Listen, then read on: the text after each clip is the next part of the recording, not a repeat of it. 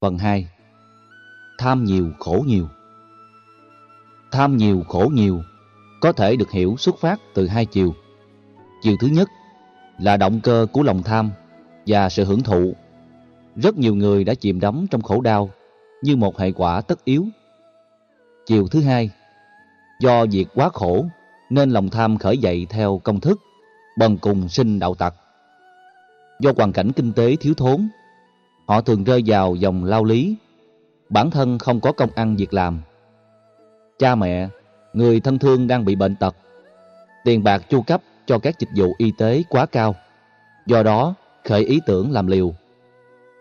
Dù phát xuất từ chiều nào, thì ta vẫn thấy dây mơ rễ má của vô thức là một vấn nạn, mà việc chuyển hóa nó sẽ giúp chúng ta khắc phục được các cấp độ khổ đau ở mức độ tương đối.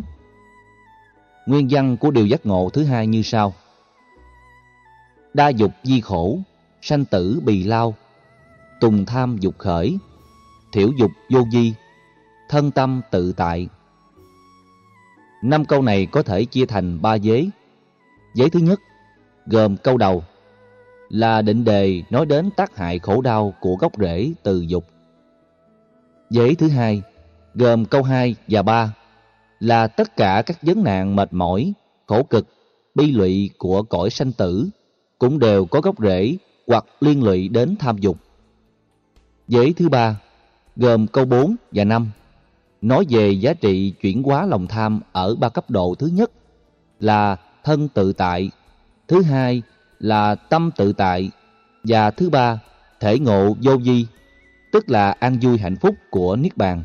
Vấn đề đầu tiên đặt ra là dục trong ngữ cảnh này được hiểu như thế nào mới có thể gọi là nguồn gốc của khổ đau.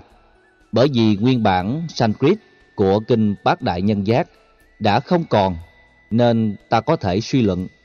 Trong tiếng Sanskrit, dục theo nghĩa hưởng thụ tính dục là kama, trong khi dục theo nghĩa ham muốn là chanda. Một nội hàm dẫn đến hai kết quả hoàn toàn khác nhau. Có một số tình huống từ chanda tức là ham muốn dẫn đến tình dục kama. Rồi cũng từ những hệ lụy của tính dục kama mà có rất nhiều người đã không còn màng đến bất kỳ ham muốn gì trên cuộc đời, tức là chảy tay chào giới chanh gia. Đó là tình trạng lãnh cảm hay trầm cảm. Do vậy, sức sống cũng như ham muốn coi như không tồn tại trong giai đoạn bị dướng vào những chứng bệnh tâm lý vừa nêu. Vì không có bản nguyên ngữ nguyên tác, cho nên chúng tôi tạm phân tích cái dục ở đây dưới ba cấp độ. Đó là sự tham lam, lời ước nguyện và sự hưởng thụ tính dục